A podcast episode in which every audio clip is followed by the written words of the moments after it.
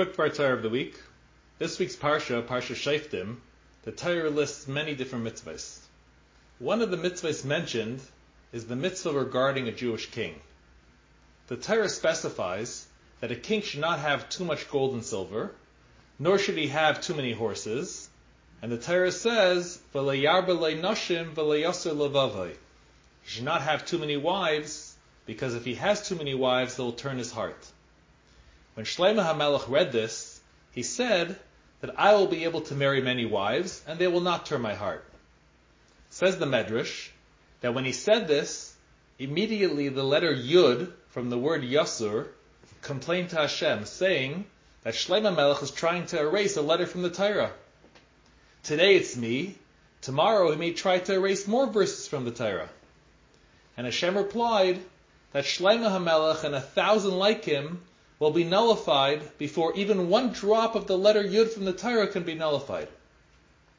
So the question is, of all the letters being used here, why was it specifically the letter Yud that complained? So the Rebbe of Heschel explains that this is what the Yud was saying. Shlomo HaMelech, of course, came from David HaMelech, and the family lineage comes from Rus, who herself came from Mayav and was a convert. Had the Torah said le'yavoi Amon u'mayav b'kahal Hashem, that Amon and Mayav can never convert to Judaism, then Rus would never have been able to become Jewish. But since the Torah said le'yavoi Amoni u'mayavi b'kahal Hashem, with an extra yud at the end of the words, that means that only male members of Amon and Mayav cannot convert, but female ones like Rus can convert to Judaism.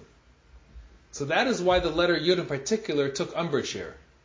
It claimed the whole reason that Shlomo HaMelech is a legitimate king is only because of me, because it says Mayavi with a Yud.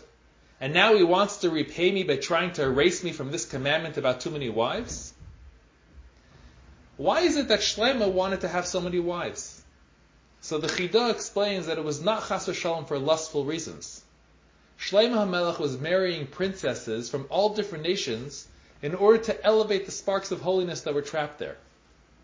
However, his mistake was that regardless of what your own thought process is, we need to follow the strict letter of the law, even if you think the reason does not apply to you.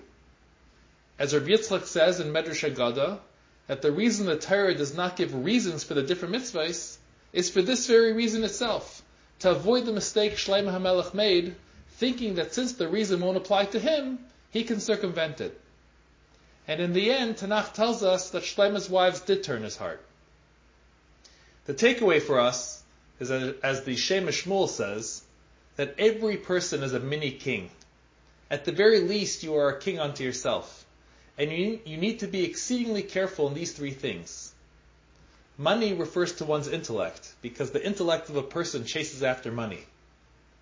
Horses refers to arrogance, as we see in war the cavalry or the knights on their horses were the most elevated on the battlefield. And wives refers to pursuing the physical pleasures of this world. That the Torah is assuring us that if we keep our intellect focused on Torah, and we remain humble and do not chase after the physical pleasures of this world, then we will reign for a long time over our personal kingdom, with all the blessings from Hashem that come along with that. Have a good Shabbos.